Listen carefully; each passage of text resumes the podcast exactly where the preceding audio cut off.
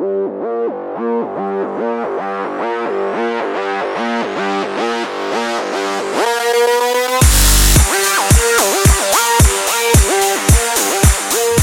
It's time wherever you are, whenever you are, and however you happen to be listening. We are grateful that you've chosen to tune in to DLC, your downloadable commentary for the week. DLC delivered the way it's meant to be, completely free. And that's thanks to our sponsors this week, Harry's and World of Tanks. DLC, of course, the show all about gaming in its many forms, games played on desktops, laptops, and consoles, and also games that involve dice, luck, and cardboard. I am your host, Jeff Cannata. That's spelled with two N's and one T. I'm joined, as always, by my friend slash co-host slash nemesis, the guy who has officially been delayed to 2015, Mr. Christian Spicer. Hello, Christian. And that's spelled with no N's and no T's. Well, I guess Well, your first name is. Christian has Yeah. one An N and, and a T. and a T, and, and then you carry the four, and then hey guys, how's everybody?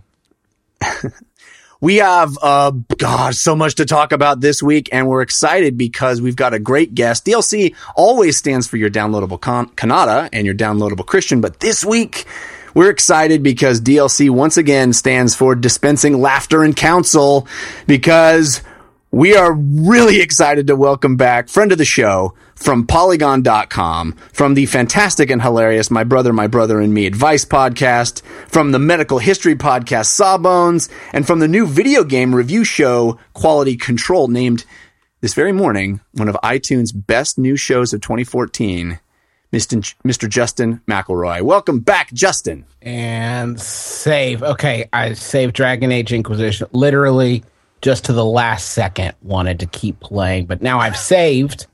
I've saved my game, saved my progress, and I can now proceed to the podcasting. What a what a great pleasure it is to be here. I haven't listened to anything so far uh, because of the Dragon Age, but I'm sure it's going to start heating up now. You have my attention, Mr. Cannata. And that's the show. Thanks for listening, everybody. Um, this has been a great two hours. Justin, thanks for joining us. God, what a pleasure. it's think been. uh, I think uh, I think that means I should log out of World of Warcraft. Is that what you're saying? Because I was planning to keep playing. Well, I should Um, log out of Origin so you can not know that I'm still fucking playing Dragon Age. Oh, sorry about the bad words. I'm still playing Dragon Age. See, every okay. show I do, I curse a lot. So I this is going to be quite a challenge. But it's, it's one that I'm now you're devoting my full it. interest, my focus to. You're Oh, just man, we got- for the rest of the show. At least I didn't swear. This is already my favorite episode ever. Um, uh, oh God, we got so much to get to, guys. Let's get right to it. Let's start the show the way we always do with story of the week. Story of the week, it's the story of the week. Story of the week, it's the story of week. Story of the week, the segment of the show where we make our case for the most important story that happened in the world of gaming during the week.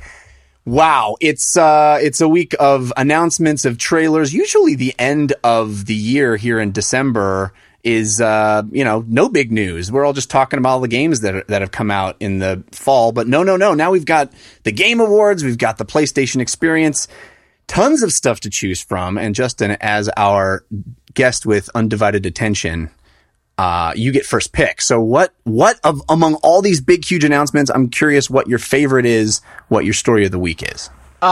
Well, I will have to go uh, a, a, little bit personal uh, and say that the uh, announcement of a studio uh, of Hazelight specifically, the studio that uh, brought us Brothers, many of the same people that made Brothers, to me is the most personally hugely exciting. It was one of my favorite games uh, of of last year, and I don't feel like it got uh, it's it, um, a, a huge amount of heat.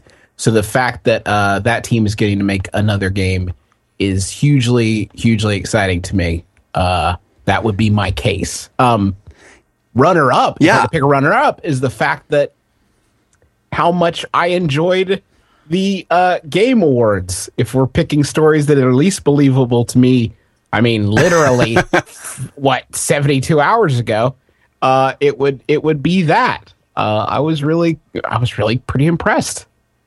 Well, let's take these one at a time because I, I do want to talk a little bit about Hazelight. I'm, I- like you, Jeff, uh, you brothers. talk about one of them, and I'll talk about the other, and we'll talk at the same time, and that way we can cover more stories. That's good. That's efficiency. I like efficiency. Um, like you, Justin. So the Game uh, Awards, it was no, this is a this is a bad plan. This is a bad plan. um, we always get we get criticized enough for talking over each other on the show, Christian. We don't need to do that. Uh, uh, Brothers: A Tale of Two Sons was one of my top five games of last year. It I just thought it was a wonderful, wonderful game, story wise, uh, control wise. It was innovative and interesting. And now we have a studio formed from that game and uh, a teaser, which is extremely teasy because there's really not much shown at all of the next game they're show they're uh, working on, which is sort of these two guys on a train, uh, sitting on a train. They're just kind of sitting on a train. That's that's all we get. Um, my question to you about this, Justin, is this is now these guys are part of EA, right? Is this is is this going to be a good thing for them being part of a, a big company like EA? Uh, you know, I think EA uh, is kind of in a, an interesting period where they are making plays for, I, I guess, to be to get people to kind of like them a little bit again. Uh, I, I mean, you look at uh, Mirror's Edge 2, which, I, although admittedly it will never come out, just the fact that they announced it uh, and are, uh, you know, talking about it seems to me to be kind of a, a, a a, a way An to try to olive get branch? back, exactly back on their side. Yeah. Uh, and I would count this among it. it. You know, it's it's. I think it's good PR for a company like EA to have a critically uh, well regarded game uh, and uh, sort of in their portfolio that maybe doesn't do huge traffic numbers, but something they can point to and say, "Hey, this is." Uh, this is you know something good, un- unassailably worthwhile that that we're doing. Christian, were you teased by the the teaser? What do you what do you think of the the two dudes sitting on a train? It kind of gave a little bit of a mood, did it not? I mean, I think what some of my favorite moments in in Brothers was two dudes sitting on a bench. So, yeah, I mean, this sphere an environment well. It's it served its job right? It, it got us talking about it and excited about it. And i mean of course we're excited to see more uh it's like we know so little right? Like what do you extrapolate out of that? Like it's a a, a road tale. It's a coming of age story and this is their journey. I, I don't know. What is it? What is it? But yeah it served its function. Good job. Very cool. And the and as you said before, Justin, the awards themselves were the a first effort from Geoff Keighley. We talked about these a couple of weeks ago when they were announced. Uh, these are kind of what I think we've all been looking for: is a sort of tasteful, respectful, uh, grown-up version of a of a gaming awards. So Yeah. it worked for you, huh? And what a nice what a nice feeling that must have been for Keighley after being sort of uh annually during this production. Uh I, I think this was a real chance for him to show sort of like what he would do free of what I can only assume is interference from the network on trying to make something that they think people want to watch about video games on uh, TV, which has always been an insane thing because nobody who's not already super tuned into video games is going to watch the thing in the first place. It's an imaginary mainstream audience they were they were targeting. Right. But I think this was like Keighley's chance to show that you know what he uh, that he is capable of, and perhaps always wanted to make a super respectful, uh, classy, fun show. I mean, there were some duds, but uh, by and large, like I, I think he executed really well. I was I was um, maybe even a little disappointed that it wasn't a little more clown shoes. It it wasn't that much fun to to rip on. I, I I I was pretty impressed. Do you have any favorite moments from the show? Um, any highlights? it was great for me to see the Coles uh, getting sort of honored. Um, I feel like more than, um, I think in in games more than like film and movies, we have a really uh, we're really good with keeping sort of like IP, classic IP, uh, in, in it fairly you know revered, and I think we don't do a great job of sort of honoring and and and remembering the talents that uh, ha- have worked previously and, and have done some really great things. Um, you know, so I uh, for me it was really exciting to see a, a team that like is not making a game actively that is definitely like part of gaming's history and seeing um, uh, uh, them being honored. I said the Coles. I was thinking of of uh, the the Quest for Glory people. Uh, I mean the Williamses. Williamses? The, The- Williamses. Yeah, not Ken the and. Roberta Williams. Kevin yeah. Roberta Williams. Yeah. Um, I was thinking while I was watching that how much I would prefer a new Quest for Glory game as opposed to a King's Quest game, and that's where uh, the wires got crossed. But I thought that was a that was a really nice moment. Yeah, that was my favorite moment of the show as well. I, just because I was raised with the King's Quest games and sort of revering that time period. I thought the the video package that introduced that moment was really cool and informative for for maybe younger viewers that weren't around for that time and kind of gave context to why these people were were being honored. My only bummer was that it felt like just a setup for a game announcement and a trailer debut, you know, and and that it just felt like here's Ken and Roberta Williams, and they come out and they have say something, and then Roberta just goes, and let me introduce the makers of the new version of the game, and it felt a little. I don't know. It felt a little cheapening of that It is- moment. it is also this is uh, nobody's fault, but it was very much a passing of the torch moment, and it was a little weird for like one of the very few uh, like women you can point to in game development, uh, specific, especially from that time period. Um, sort of like passing the torch to a dude. It was like, well, finally, finally, we're getting one. You know, uh, finally, a guy gets a shot at making a game. That I, there's nothing that can be done about that. Uh, it is, it was nobody's fault, but like that was sort of what struck me while I was watching it. Like, ah, man, uh, that's a little bit of a bummer, but uh, I'm, I'm, I'm happy for all parties involved. Couple of weeks ago, Christian, uh, you, I gave you short shrift in your in your voicing of uh, being anti game awards. And uh, he- here's a good opportunity for you to sort of talk about what you felt about these awards, and maybe um, maybe touch on that to- topic again if you felt like you didn't get your you felt like I gave you um, I, I mocked your opinion a little bit, maybe. Did you Hunger Games Mockingjay? Um, I, yeah, man. I- so I was Team not able to watch. I was not able to watch them live. I was um, at a comedy club doing shows.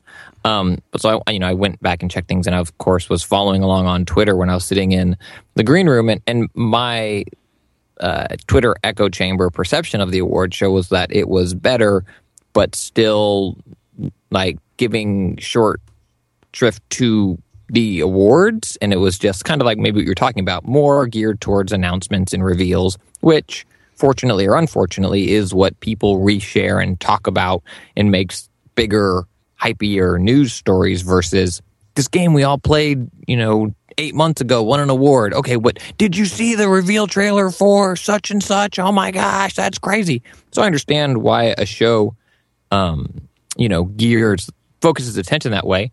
I still think the idea of um, a game of the year, the way it's presented, and um, again, not watching this live, but going back and watching clips of it, um, I still think it's silly. Um, I, I still think it's dumb. Um, I still don't think there's a game of the year.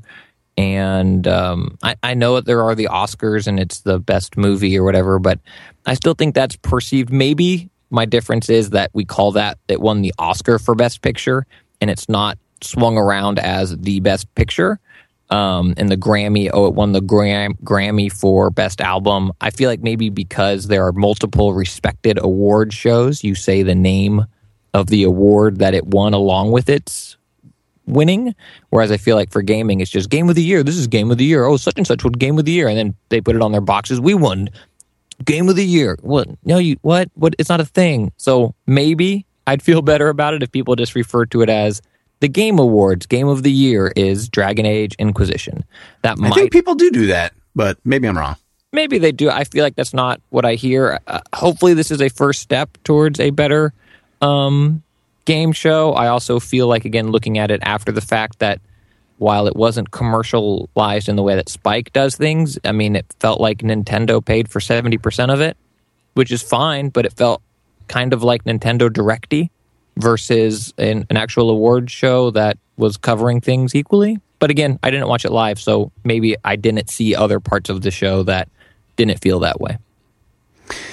So, Justin, you're actually playing the game of the year as we speak, uh, uh, according to your um, silence. Not That- anymore. No, not I'm anymore, joking. Jeff. Dr- Of course not. Professionalism. Uh, Dragon Age Inquisition won Game of the Year. How do you feel about that? Worth worthwhile, or um, I mean, has it been out long enough to earn the earn the award? How, what, what do you what's your feeling? I this is a really weird year for video games. I think that you're going to see more variance in who picks game of like what outlet picks what game to be the game of the year probably than you've ever seen before. I do not feel like there is a clear front runner, and I wonder if the I, I mean I, I by that I mean I don't I'm not sure how much you can really conclude about Dragon Age being winning game of the year because I would assume that it was just so split. You know, like I, mm, I, I, can't mm-hmm. imagine there was like the, a big groundswell of support specifically for Dragon Age Inquisition, but like how how much of that is you know, uh, like Titanfall and Call of Duty uh, were sort of splitting their vote because there wasn't, you know, the, uh, maybe a split there, or like uh, uh, among the other genres. I'm surprised that like Dragon Age uh, Inquisition was pointed to as like this is the game of the year, but I honestly would have been surprised with any game um, winning it. Like I, I think I would have been surprised no matter which way it it it it went. I just don't feel like we have as many sort of like grand slam, home run, slam mm-hmm. dunk. Uh, goals. I'm out of sports metaphors uh, at, in in this year. Yeah, the, certainly Dragon Age has the scale and scope of of something that feels like a game of the year. You know, there's certain, it's kind of like the Academy Award where there's certain movies that feel big and mm-hmm. important, mm-hmm. you know, and, mm-hmm. uh, and certainly Dragon Age fits that bill. It's an excellent game. I'm I'm thoroughly enjoying it. I've put in uh, many more hours than I probably should have playing it. Um, so I, you know, I, I, can stand behind that choice, but I think you're right. I think it's it's probably it'd be interesting to know what the uh, what the voting was like. But um, you know, I can stand behind that choice, and in fact, I can stand behind. I would say all the choices for the awards. I, I was I was pretty happy with the with the winners across the board. I mean, uh, action adventure game going to Mordor. That's a pretty great choice. Uh, best shooter for Far Cry Four. I haven't played it, but for all in, impressions that I've read, it seems like a solid choice. Uh, best mobile game, Hearthstone. That's a no brainer. Um, online experience, Destiny, I guess, because there aren't any other games where you can get online and have an experience that aren't broken that have come out. Um, so, you know, games for change with Valiant Hearts. That's pretty cool. I think it was a pretty solid show, and uh, hopefully it it even grows from here. I just liked I liked the tone, I liked the respectful nature, I liked how everybody was dressed up and and kind of feeling uh, a, a, bit of importance, you know, a bit of gravitas with with this award show, and I think that's what it needed. It didn't need to be flip and spike TV'd out anymore. I think, and there was a really all the presenters and stuff had like reason to be there, which I really dug too, rather than just trotting yeah. out whatever. Uh, you know, C-list celebrity you can drive up uh, the the street and grab on your way to the show. Right. Well, Christian, among uh, all the announcements that happened at the Game Awards, among all the big uh, trailers that were shown at PlayStation Experience, lots to choose from uh, among even other news bits. What is your story of the week this week? So I, I want to dive into Street Fighter V's announcement, and um, the announcement is that it is console exclusive to the PlayStation 4, and then also coming to the PC, and there will be cross play between the PC and the PlayStation 4, which finally see console crossplay I'm excited about because it's finally a game where mouse and keyboard is not a better control scheme for a crossplay experience. Um, I thought this was pretty big news, even though I think you should wait for the next iteration of Street Fighter. That'll be on all of the consoles. Um, how did you guys feel when, when this was announced? Did this impact you one way or the other? Go ahead, Justin. Take it. I I honestly I, I was surprised, but I I'm not invested enough in Street Fighter to uh to to be to put out by it. Um, it's it it seems weird. It's a weird place to. Uh, I'm assuming a sizable check was cut. It seems like a weird place to plant your flag. But uh, uh, that that it, it, was a little bewildering. But I, I can't say I was I was super invested in it. Yeah, it's interesting to me as well. I, I was I was surprised by it. It seems like um, these kinds of franchises are less inclined to kind of declare for a particular console, uh, and it's interesting too, especially in light of the Tomb Raider announcement earlier this year and how there's this hue and cry from the community saying, "Oh no, you can't put Tomb Raider only on one console," and that turned out to be just a timed exclusive. This looks like a forever ever exclusive and there doesn't really seem to be the outcry that you heard from that announcement So I um, think Christian. I think Christian's right. I think you're going to see a fleshed out Street Fighter Five go multi-platform. That would be my guess. street fighter 5 ultra something. I mean, it's not. uh, This isn't unprecedented. Of course, Street Fighter was a much, I would argue, bigger franchise when it happened before. But you know, the Super Nintendo got Street Fighter Two, and then the Genesis didn't get it until Championship Edition, I believe. Um, but I feel like for me, the difference between this announcement and the Tomb Raider announcement is that Tomb Raider was announced at E3 and it wasn't announced or it was revealed at E3 and it wasn't announced as a console exclusive. It was shown during the Xbox press conference, I believe. And then everybody just kind of assumed it was multi platform and here's this game and it's coming out and it's going to be great. And then it wasn't until later that Microsoft stepped up and said, and we ha- was it at Tokyo Game Show or I don't remember where it was, where they announced it being exclusive to their platform. And I think that then was the hit to people where it was like, wait, what? We were all hyped for this game. This game was announced; it was going to be awesome. The uh, remastered or whatever, you know, PS4 version of Tomb Raider One, the reboot, whatever you want to call it, Tomb Raider had just come out on PS4 and Xbox One, so everybody was all excited to continue the story or whatnot with the sequel. And then Microsoft comes out and says it's an, it's an exclusive for Street Fighter Five. At its very first announcement, it's a PlayStation 4 exclusive. And I think if you only have an Xbox One, you might be disappointed. But I feel like it's not the same type of outrage that uh, Tomb Raider incurred. That's to me the difference. And maybe I'm totally wrong, but that's where the difference lies. what do you guys think of how street fighter 5 looked are you, are you justin are you impressed with the the new game i mean they showed gameplay with uh, ryu and chun li so street fighter It started um, when they started punching and kicking each other. I just could. I didn't watch it. I'm sorry. oh you haven't watched it well uh, yeah i mean There, it's uh, I'm sorry.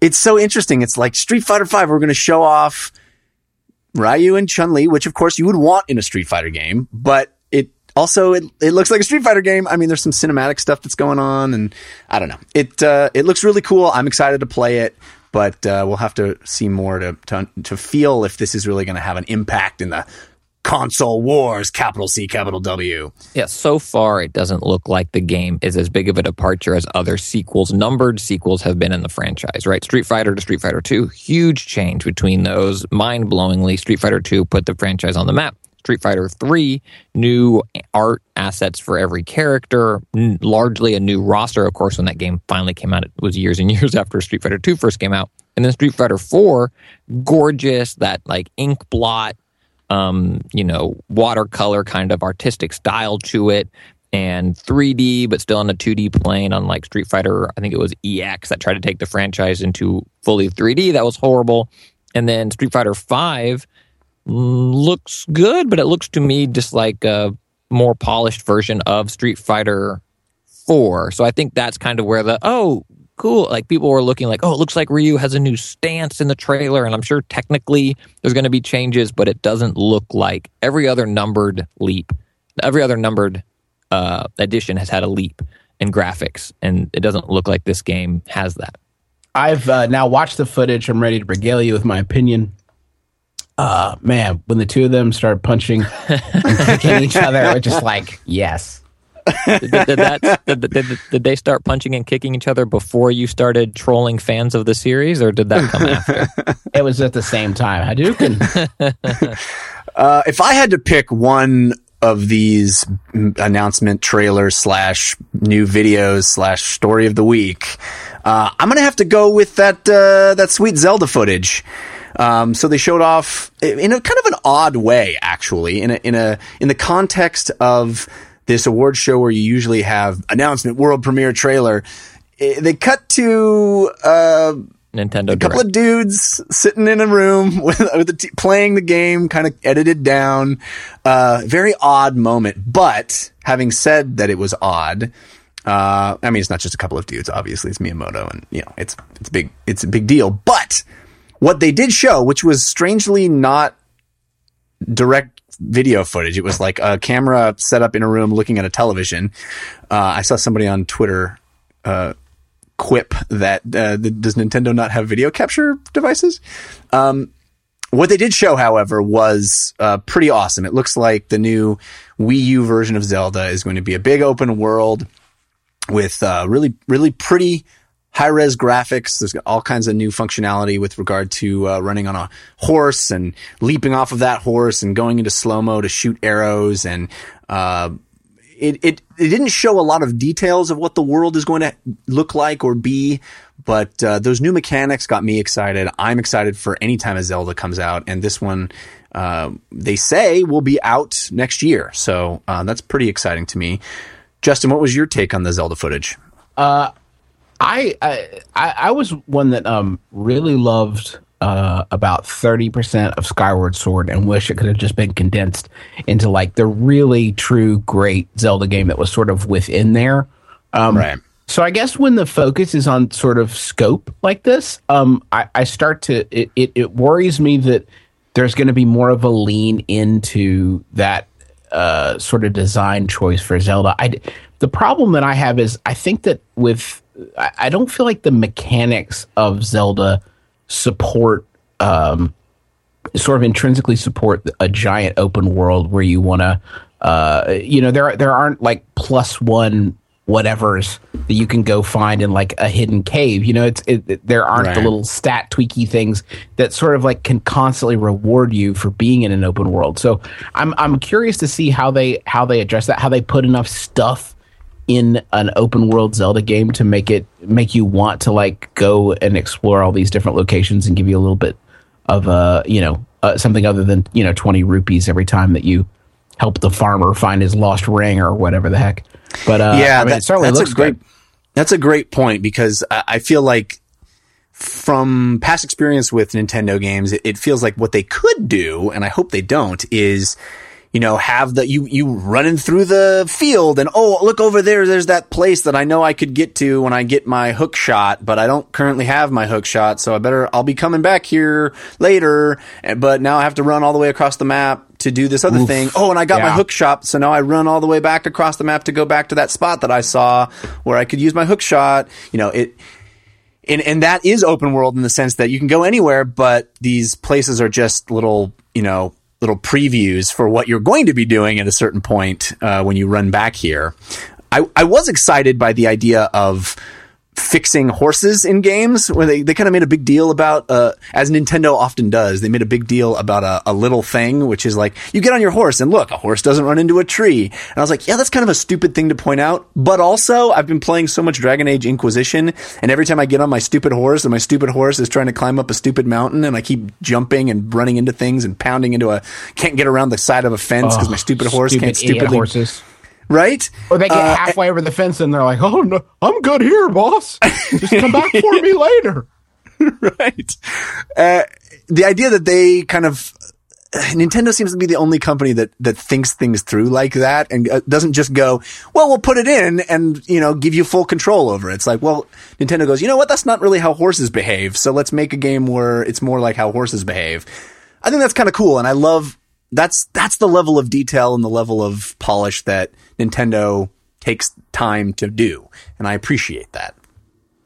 So hopefully we'll Uh, get that level of polish in Witcher 3 now.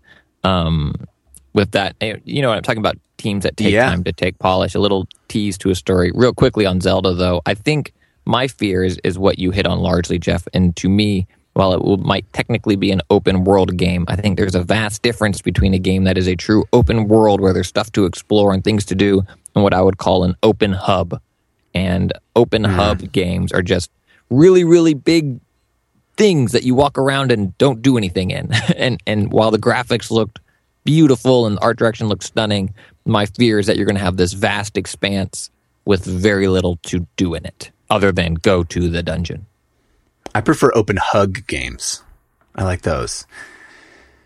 On that note, we need to take a pause real quick and thank our sponsor, Harry's. It is that time of year, folks. That time of year when you're shopping for gifts, when you're shopping for gifts for yourself and for others. And allow me to suggest Harry's as a fantastic gift. This is perfect. The perfect thing for your dad, your brother, your weird uncle Harold that uh, you know, you can't figure out anything to buy for him. This is perfect. Every dude needs shaving equipment, and Harry's is awesome. Really cool, stylish shaving equipment that isn't going to break your bank. It makes for an excellent gift. It it's something that everybody needs, and so few people even want to take the time to buy. Harry's makes it easy. And Harry's Winter Winston set is only 30 bucks for uh, you get a sleek chrome razor, three high quality blades, their amazing foam shaving gel or shaving cream, and it's already wrapped for you as a gift. And shipping is always free with Harry's. And guess what? We're going to give you five bucks off if you use our promo code, which is DLC Holiday, DLC and the word holiday, all one word. We're going to give you five bucks off, so it'll only be $25 and you'll uh, that, that's even for people who are already Harry's subscribers. So this is not just for new new subscribers all listeners of DLC can get five bucks off when you buy the Winter Winston set with the promo code DLC Holiday.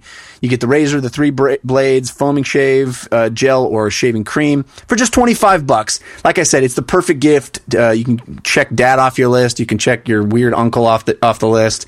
Anybody can use this stuff, and the stuff is really cool. It makes a cool gift because it's not just oh, I got you a you know a crappy razor from the drugstore. No, it comes packed in a really awesome designed case. It's it's like opening an Apple product or something. It looks really cool and it's super high quality.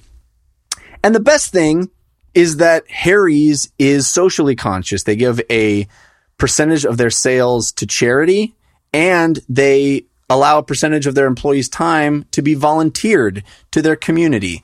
Uh, and their community uh, partner this year is City Year. That's super cool. It, it it's a nice thing to be able to support a company like this that does really cool stuff like that. They also have a limited edition line just for the holidays, giftable sets that start at just 15 bucks. Shipping is always free. Such a hassle to have to worry about that kind of thing. Don't worry about it. Harry's has awesome shaving stuff. I use it myself. I know Christians used it. It's great. And you get five bucks off. All you need to do is go to harrys.com use that promo code DLC holiday. And guess what? You got some cool gifts to maybe give yourself or to give the dudes on your list that need a good shave. All right. Uh, back to the announcements. There's there was a lot of stuff announced uh, at the um, Game Awards. Let's uh, let's hit on a couple of more just to talk about them. Uh, new game, uh, No Man's Sky gameplay was pretty amazing. Um, that game continues to to wow me, and I, I, get I'm just so nervous about it. I'm so nervous looking at New Man uh, No Man's Sky stuff because I think don't get your hopes up, Jeff. Don't get your hopes up, Jeff. This can't be that. It can't be that. It can't be the answer to all your dreams.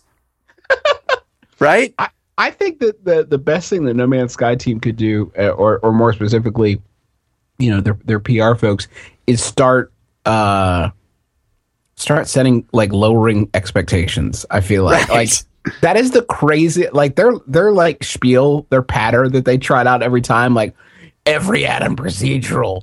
Your every sky is different. Look around, you'll find your dad. Your dad's in the game somewhere. like I, I feel like the best thing to do is start like, well, okay, your, your dad's not in it. Sorry, we said that earlier.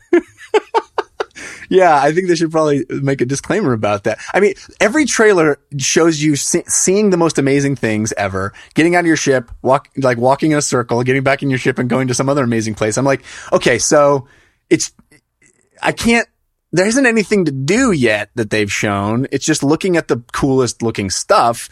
So let's not get my hopes up about the stuff we do being super fun.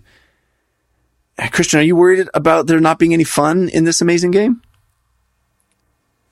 I mean, it is. It's the burden of their own expectations or of, our expectations that we put on them. Where, holy moly, that first reveal, and it was like, well, this can't be real, and it's being made by one guy with one hand tied behind his back, typing only with his tongue while he eats a ice cream cone. And you're like, this is crazy. And then every time they every time they show it, though, the reason the hype train continues to roll out of the station at a blistering pace is because every time they show it, it looks better and it looks to continue to, to deliver on promise. So, yeah, I mean this this hype train is going to crazy town, and there's only one there's only one thing that can happen. It will get derailed. I hope not. but man, it looks great. Uh, two other really cool looking spacey type games. Uh, one from the the guys who made Gone Home, Fullbright. Uh, this Tacoma game that looks a little Bioshocky, reminiscent of that game a little bit. Uh, space entering a space station, kind of creepy exploration thing. And then the other one is Adam Orth's new studio, uh, 310 or 310, I guess it is all spelled out, uh, is a game called Adrift, which promises to be zero gravity, sort of the movie Gravity, uh, uh, you know, surviving in space with no violence. It's a, it's a violence free game. It's just about exploration and survival. Um, Justin, what do you, what's your take on those two? I man, I bet both of those cats were kind of watching the, the other one, like, ah, man, yeah. Uh, I I I think that Tacoma looked. I, I mean, certainly interesting. It's sort of it's. I, I'd almost put it like, like I almost feel like I knew less about it after, like very low key. Usually, if you're going to get like a ten or fifteen second like little snippet, it'll be something that's really gonna wow you. Um, I, I, I felt like these were weirdly sort of like, or maybe they're they're uh, you know uh, doing justice to the tone of the of the final product, but um, obviously like the existence of, of both of those projects is like really cool to me. I, I think Adrift probably did a better job of showing giving some idea of what the the actual game was going to be like. Um, but obviously, super exciting to see what um, those cats are working on. Yeah. Christian, any thoughts on those? Uh, it's a great time to be a gamer. I mean, every, oh, another Call of Duty, oh, another first person shooter. And that's only if that's all you're looking for. I mean, since last gen, continuing this gen, the the wide breadth of types of games is astonishing and it continues to to grow. I love the fact that these are two very unique games and somewhat rightfully so. Justin, you're joking like, "Oh, great, the same game." That's awesome. like we have choice within a style of game that you know five years ago, ten years ago, whenever however you want to look back, there was no game like that, and now it's becoming right. a cr- a crowded space. That's great. Yeah. A couple sure. others before we sort of fold into the uh, PlayStation Experience announcements. Um, more footage of the Order. Uh, 1886. There's a game before, which looks pretty interesting. Um, and uh, the King's Quest reboot, which uh, I'm excited for. I was a huge fan of King's Quest. I think I, that shows a lot of promise. I love the Odd Gentlemen and what they bring to the table. Uh, and then the Human Element is uh, that first-person shooter, sort of post-apocalyptic. Looked a little bit like um, uh, what was the id game from a couple of years ago? Um, Rage. Yeah, Rage. Looked a little bit like Rage. Um, and what do you guys? Any of those you want to? You know, dealer's choice on any of those you guys want to talk about? I mean, Justin, no, we're oh, so early. We're so early. They, they, look great. Whatever. Hopefully they come out. That's always my fears. Hopefully they come out. But it was again. I think it's cool. Just in those games you mentioned, a very wide variety of gameplay, and I think that's awesome. I uh, I, I really feel like it's time for. I, I feel like I know. Le- we've known about the order. I think, if memory serves, it was announced like during the PlayStation 4 reveal. Does that does that yeah, sound I right? So. I feel like we, I feel like we've been hearing about that one for a while, and I'm starting to get a weird vibe off of it. And that, this is literally not based on anything other than like having done this for a long time. Um, when when I see three different like sort of looks at a game, I feel like this one, and then we got another look at E3, and then this. Um, that, that seem to be showing like like telling very different stories. If you remember the E3 uh, presentation uh, uh, of the order, it was like fighting like a one on one with a werewolf. Yeah. Um, where you're kind of hiding from the werewolf, and it looked almost kind of like survival horror esque. And then in this one, uh, this this new reveal, no supernatural elements to speak of. uh, and they're they're like on a zeppelin, and it's like I, I don't know. That's a weird. That's a weird story you're telling about the order. I, I I'm starting to wonder if they if they're pivoting on that one, or maybe they showed it uh, a bit early earlier than they than they should have. Um, I'm getting I'm getting a World overrun by werewolves. To escape overrun world of werewolves, you take flight in a zeppelin. Are you are you kidding? Did you not see that? Like and when? the, and the rest of the game just like, man, I'm glad we're not down there. Look, look at all those werewolves. How much fuel do we have in the zeppelin? Right. I hope it's infinite because I do not want to go back down there. Uh, I, I, I feel ya on the concerns, but man, I am eating up this game. I, I, I just love the, I love the steampunk. I'm a sucker for steampunk, and I just think it's such a cool, unique in looking place. I don't know. I'm, I'm hoping it's awesome. I really want I that game to be amazing. I do think part of the long um, reveal on this, right, was the game. I think was originally intended to come out much earlier, and then even after they gave it its first release date, it then got a delay into what February 2015. So I think it's kind of one of those things where if they had delayed it and then not shown anything again, either at the Game Awards or PlayStation Experience, people would be like, "Oh, dude, this game got delayed, and now we're not seeing anything." So I almost feel like there's an obligation to keep showing it and to some extent maybe that's ruining the experience. Or maybe they've spoiled something that or not spoiled but you know they've had to release something that they didn't want to because what else can we show? Uh, here's a new asset. It's a zeppelin. Get it out there Yeah. Um, so with the PlayStation experience, which these both of these events sort of fed into each other, and it was this weird. Uh, I, it was a blurring of the lines. Certain games were shown twice. It was it was a strange weekend for me uh, with all this news. But uh, you know, me picking Zelda as my story of the week made me not pick Uncharted 4's 15 minute gameplay trailer, uh, which was a contender because it's Uncharted 4. Justin, what did you think of what they showed with uh, the first real gameplay footage of the new Uncharted? I love that Troy Baker's in it. Oh, it makes me so happy. It's the funniest. it's just If it wasn't like, I, I mean, it makes a lot of sense that it. Like, I, I get why. If if if I didn't know like the the reasoning behind it, um, like it almost feels like it was custom made for me to make like to entertain me. Like, what if Nolan North was in a video game with Troy Baker? Can you imagine the two of them? And like, I don't know, I can't. Tell me more. That's more exciting, I think, than any of the gameplay they showed. Just, I want at one moment like there to be a real passing of the torch, where Nolan North, like I, or, or sorry, Nathan Drake is like, I listen, I'm I'm getting too old for this game. You're the guy that's in every game now. I'm passing the torch off to you. Maybe this is what this is a ceremonial torch passing. well they It's switch the, uh, characters mid-game they just start voicing each other to see if anybody notices. Yeah, best of luck figuring out which like which one is talking in, in the in like gameplay scenes like that. Is that I think yeah. That's amazing. It's the uh, it's the Arnold Schwarzenegger Stallone movie in the '80s that we never got, but for a completely different, uh, small little niche audience. Yeah. yeah that's great Uh, Christian, you're an unabashed Uncharted fan. What did you think? it i mean it looks like more uncharted which i think is a good thing i, I think it looked beautiful um, i think some of the new things um, was not i didn't you know i wasn't there i don't know if you could go hands on or not but the combat looked a little more fluid to me um, before the the hand-to-hand combat in uncharted games always um, looked cinematic, but I thought was kind of a bore to play. And it looked like they improved on the hand to hand combat, and it looked like they improved on the gun gun play and going in and out of cover as well. I thought it was cool in the gameplay demo. Um, if you don't want to know anything about it, sorry, I'm going to talk about what, a little bit what happens. You know, Drake's exploring, going around this thing, and he sees a guy, and then he takes a shot, and then oftentimes in gameplay demos, things go well planned. And I'm sure they don't get me wrong. I'm sure they planned it to go this way.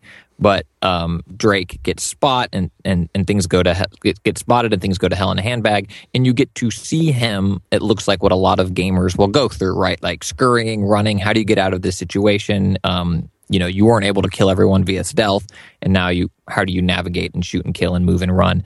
And it looked cool. It looked exciting. So um, I mean, I was excited for this game before. I'm still excited for. I personally am perfectly okay if it's just more Uncharted. I'm not looking for them to introduce spherical planets or something. They don't Well, I mean, I it. think I think that this is this is what you do. The first the first uh, sh- you know bit of gameplay you show is hey it's still uncharted and then the second time you show it it's like oh but look there's some new stuff Zeppelins. There's Zeppelins. zeppelins yeah zeppelin werewolf yeah, scenarios Well, there probably are werewolves, unfortunately. They always manage Yeah, to mess up true. the last eighth of an Uncharted game.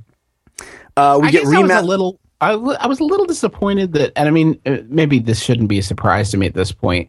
I I- I will always feel like one of the biggest shames of like the last generation, and now I guess sort of extending into this one, is that this franchise is so focused on like the the the mass murder of of like Yeah. waves upon waves of dudes. And I know it's like kind of an obvious narrative contrivance and like I you know lots of games have this issue, but I've always felt it more prominently with Uncharted because it has so much else going for it. You know, like that that Right. seems weird that it's constantly sort of like leaning on that. I mean, I'm not asking for MacGyver the game, but I, I guess I was a little disappointed to see that there's still uh, all all that killing from this like schlubby adventurer dude. uh, from what it's worth i am asking for macgyver the game so if anybody's listening Oh yeah, um, yeah. if that's up for, up for debate anywhere, we are definitely in need of MacGyver the game. yeah Isn't that kind of just the room on iOS? Where you're given limited things, you have to solve how to get out of it, and you're like, I'm a genius. I just hope that uh, Uncharted doesn't come out at the same time as as Tomb Raider. I want those at least to be spaced out a little bit. I hope that that weird the thing that Well- tends to happen with movies and with video games, where it's like these two games that are very different from or they're very the same, just happen to come out at the same time. It's like, well, if they'd come out six months apart, I wouldn't have to compare what, though, them. If Sony does that, I mean, that's kind of Microsoft, you know, they couldn't advertise Destiny. So Microsoft launched a build your own bundle. You can get any game that's out right now, like Destiny. Um, Yeah, Lara Croft is a Microsoft exclusive. If Sony's like, cool, uh, here's our exclusive. Right. I mean, that's that's a bomb. That I, I mean, I think it would ultimately affect sales of both uh, games, but that'd be a ballsy move on Sony's part to just be like, "Oh, here you go, have fun with this." I don't want to be this guy, but I am going to bring it up. Um, it also seems to me that really this console generation isn't going to be about graphics, right? It, it isn't going to be like, oh my God, the new consoles have so much, it looks so much better than the old consoles. Am I crazy? Is this a stupid crazy. thing to be worried about? No, Not it's too still, big a. I I have a harder time telling. I mean, I've I've been saying this for a long time. Maybe I'm just old, but I I, I there is not the gap between like the last generation of consoles and this and this generation. Like I can look at this stuff and say like that looks great, but uh, appreciably better, or I don't know. I mean, I I it is not the gulf that you saw between like PS2 and three, for example. Uh, uh, it it is not it, it is not that same distance. And it might speak to how far we've pushed those last gen consoles. But I kept thinking to myself, okay, the games that are coming out for this gen, i- it's just the first year. Like when we get that that second year of games, we're really going to see. Eh, we're just not, you know, and and maybe I just need to sort of be okay with that because Go play Destiny. Go play Destiny on PS3, and then play it on PS4. Shadow of Mordor on Xbox 360, and then play it on Xbox One. Uh, There's a huge. Go play Far Cry 4, i.e., the five frames per second you're able to play. There's, there's it's it's there. The difference is there. The problem is last gen got really good graphics, and now we're remembering like you're remembering Uncharted 2 looking like the trailer for Uncharted 4 because when you played Uncharted 2, it blew your freaking mind, and now you're like, yeah, this is what that looks like. It's like when they showed Halo Anniversary the first time last gen. I was like, oh well, this is just what Halo looks like. This is just Halo, and then they show me what Halo really used to look like, and I'm like, oh yeah, Halo looks like garbage now. Wow, Halo Anniversary looks great. I think we're we're fooling ourselves. part of that though is that is that the the leaps that are needed to to really take video games into like a new sort of graphical territory um i i think you they are things that are are expensive they're not just processing power they're like you need people to make the animations you need people to like create the art assets to that that these systems are capable of pushing. So it's not just a question of like, are, is the system powerful enough? It's like, do we have the the the resources to take this to the next level? I mean, I, animation's a great example where you you need a lot of people and a lot of uh, investment. You know, it's not just like we have a more powerful chip. Let's let's amp the the animation slider. Um, that, Right. It's something you got to throw a lot of uh, a lot of resources into.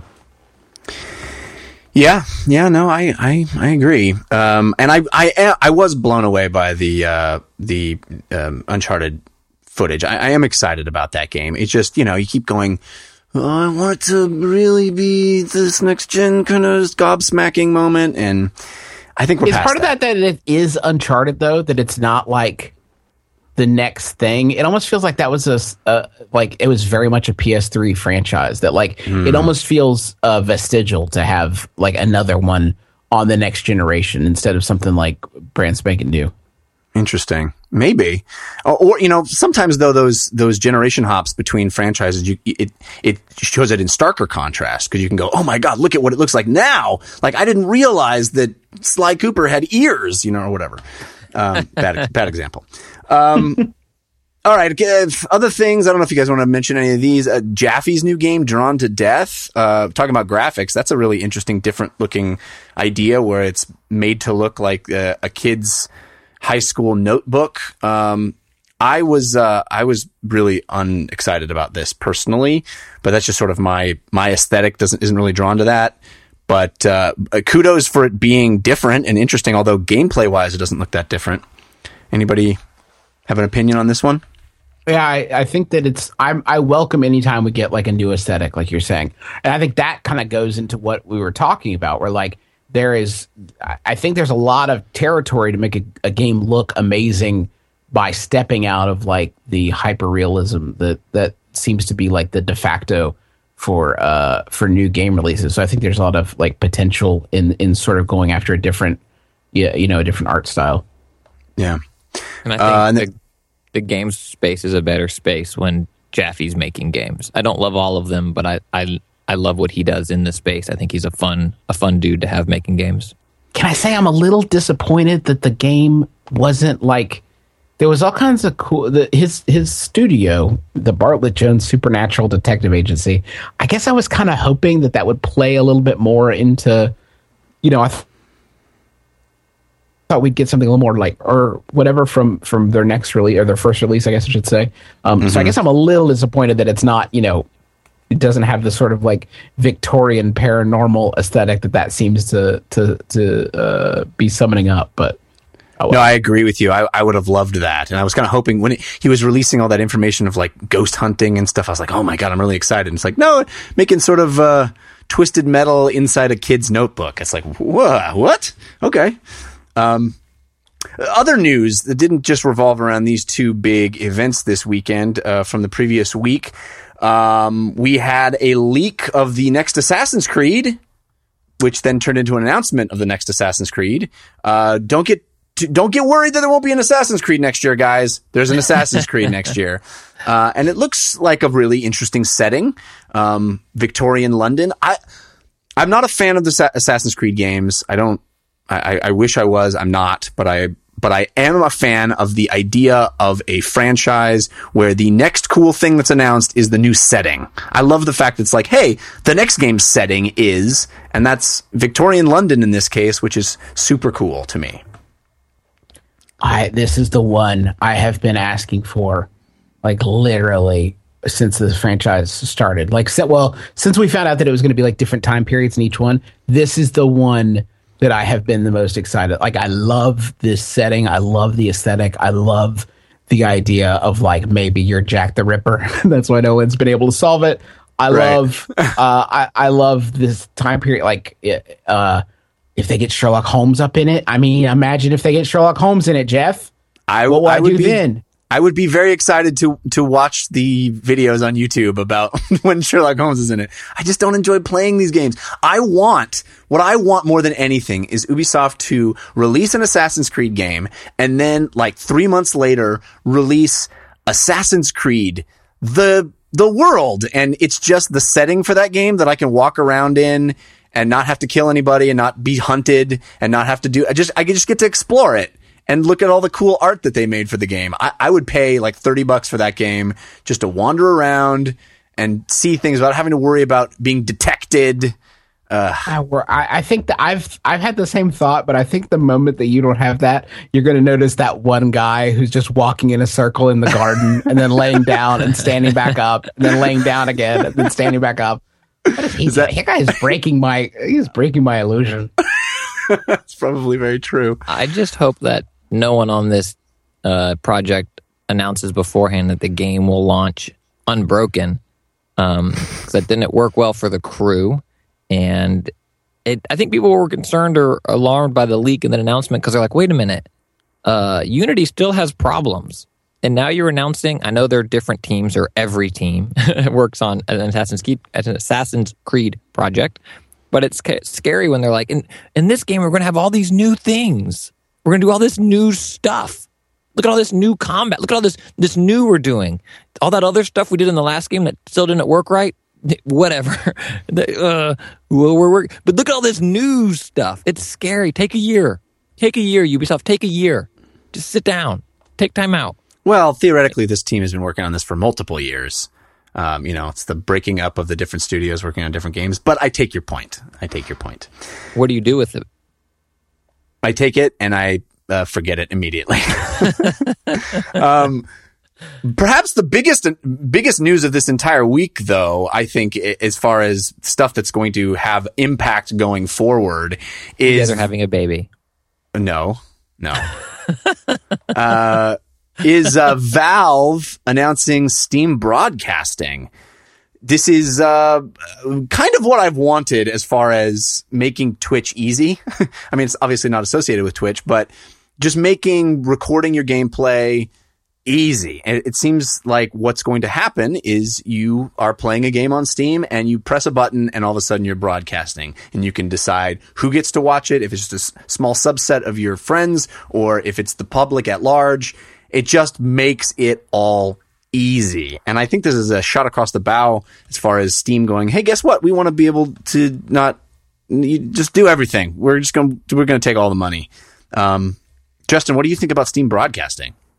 Um, I, it's it's weird. I I feel like uh this sort of thing is like my it's my Pinterest moment. Like Pinterest was the moment when I realized that I was old and I wasn't going to keep keeping up with everything that's happening. And and some things I just was like that's where I'm going to plant my flag and say I'm not going to understand this. I refuse to learn and understand this thing. I feel like in gaming like broadcasting gaming uh, it, it makes me old makes me sound like an old man. I just don't i don't know why people would necessarily want to do it. I don't understand that people want to watch it but i do understand that both of those things are happening. So godspeed to to all parties involved Yeah, everybody loves to do it. And to make it easier, I mean, we've already seen Xbox and PlayStation make it one button to start streaming. Why not a PC? Why not a PC, Christian Spicer? It's great. Why not include it? it I mean, the, the pro and con of this is it's great. Why not include it? The con is to the larger point of things like Chromecast, Apple TV, Amazon Fire. Like it's great that when I'm on all Apple, I can walk into my house and then send my screen to my Apple TV and see it on there. And that's cool. I want to be able to do that in every house. And so it's great that Twitch is great and integrated into the consoles, but then I need to launch this separate thing. And if I'm in Steam, how does it work? Because it's an add on. I need to have this extra thing for my PC. Uh, you know, so everybody wants their own. Everybody wants their own slice of this pie as it becomes profitable and awesome. I understand why Valve is doing it, but I wish there was just, and some people say Twitch is this, but I, I wish for users or for convenience that Twitch integrated in with uh, Valve and, and with Steam. And, um, you know, it just became a universal thing. But that's not what businesses are trying to do, but that's what I want. And then I want Twitch to not be cumbersome or load bearing or reduce my frames per second or whatever or hit performance on my console or PC and just work. And it just does this thing and I can do it and it's done and it's all the same thing and it's whatever. I don't have to think about it. We're not there. So I understand why Valve is doing it, but um, you know, I think it's an unfortunate business reality, if that makes sense. I, I, I if I have one one worry about it, it's it's Valve as a corporation taking even more uh, control over the gaming ecosystem. I think it's very healthy for a company like Twitch that doesn't have like those uh, alliances. It doesn't have uh, as much of a dog in the fight as like if if it were Valve or Sony or Microsoft doing this. Um, that they're sort of uh, uh, able to operate outside those bounds. So it, it's a little, I'm a little uncomfortable uh, with with Valve controlling more of the gaming ecosystem. But you know, like Christian said, it's a it's a business, and they are going to try to do exactly that. Big news this morning from CD Projekt Red saying, guess what? Witcher 3 not coming out in February anymore. It was delayed till February, but now it's delayed again till May. Uh, I think this is great news. This is fantastic news. It was accompanied by a, a, statement saying, "Hey, this is the most important game in our studio's history. We want to make sure." Uh, my my favorite is the phrasing, so I'll read it exactly as as written. We must be absolutely sure that we did everything we could to limit any bugs to a level that will allow you to enjoy the game thoroughly. Not going to say there's no bugs, just there aren't going to be bad ones. we hope. Um, I I applaud this. I applaud the fact that they're willing to delay the game. Uh, I think it's I'm I'm willing to wait for one of my most anticipated games of this entire calendar year. And I also feel like uh, May is a better time for this kind of gigantic experience. Uh, February seems a little crowded already. Um, I'm going to clear my clear, clear, my calendar for May. It's all Witcher three. Um, what do you What do you think, Justin? Good idea to delay? Are we, do we applaud delays now in the light of broken games this holiday season? I'm hu- I'm hugely in favor of them. If you can if you can handle it, like if you can handle the the hit on on your pocketbook, like just just del- just keep delaying it. Delay it as long as as humanly possible. I I, I think again there's a risk of of announcing maybe too early with this one. I feel like by the time that rolls around, we'll have sort of like lived in Witcher three for for such a long time that um, there'll be a little bit of fatigue there. But uh, this is, I think, this is excellent. Boy, you Good. make a great point in that in that sense because you know these PR arms of these companies uh, start timing out things to peak just about release time. And then, you know, you start ramping up and showing more and showing more and it's getting peaking. And then it's like, nope, we got three months to wait. Okay. Let's pull back. Let's pull back. And then we got to peak again. We're going to peak to February. We're peaking. We're going to start showing stuff and get you excited. And it's like, no, we got to wait till May. It's like, oh boy. Okay. I'm getting blue balls here, but uh, I think, uh, you know. Yeah, I it's think- hard because I'm, al- I'm already at like the gimme point with Yeah. Witcher 3. Like, you do not need to market to me anymore. Gimme. Right. Just gimme. Give it to me. Christian, you should be happy. This is, uh, exactly what you would, would want, right? Yeah, I want this game to never come out. I have a vendetta again. Um, uh, yeah, it's great, and I think it's it's it's a. I don't know quite the way to say it. Um, they're It's an adult extent, decision. They're an indie development studio, um, and I know that uh, CD people uh, or whatever the, the larger company is, however you pronounce it, CDP, PL, whatever. Um, Well, they're their own They're publisher, which is, which is Right. nice. Right. So in my, I, that's why I'm labeling them as like indie, and they're not under Activision or they don't have some large publishing agreement, and they're able to do this. Like Justin was saying, if you can survive on the your pocketbook, and they have certainly other income streams, um, it's great. Let's release it when it's ready. No one, no one wants something half baked. Um, yeah, I'm, I'm all in favor of it. It, it is annoying as a fan. Like, want, want, let me play, let me play, let me play. But I'd much rather play when you're able to play than if it comes out in February and they don't have the patch up and running until May. I mean, Yeah. Master Chief Club Online still isn't. That's true. Uh, all right, so this is a jam-packed news segment. We're going to wrap it up now and head into the playlist. But first, I have to thank our other sponsor, World of Tanks. World of Tanks. It's an MMO for your PC where you can battle other players with massive, high-powered, authentic tanks. You blast away in intense strategic armored warfare. Tanks! It's tanks, guys! You're in tanks! This game got a variety of maps, including some that are based on famous battlegrounds from World War II. But the coolest part is that there are over 300 different tanks in the game. I didn't realize I liked tanks as much as I do until I got into the world of tanks because it's it's really pretty cool. Uh, the tanks are based on real tanks made from seven different nations across the world. They include light tanks, medium tanks, heavy tanks, tank destroyers, self propelled guns. Each battle is only between 5 and 15 minutes to play, so you have a quick in and out play time, different types of battles you can choose from. The gameplay never gets repetitive. You've got clans now, so you can build a stronghold for your clans in which you can purchase land to build and improve your stronghold. You get increased battle rewards for members of your clan, and uh, the more you build your stronghold, the better your benefits get game is constantly being updated. It's got a huge community with over 100 million players battling worldwide.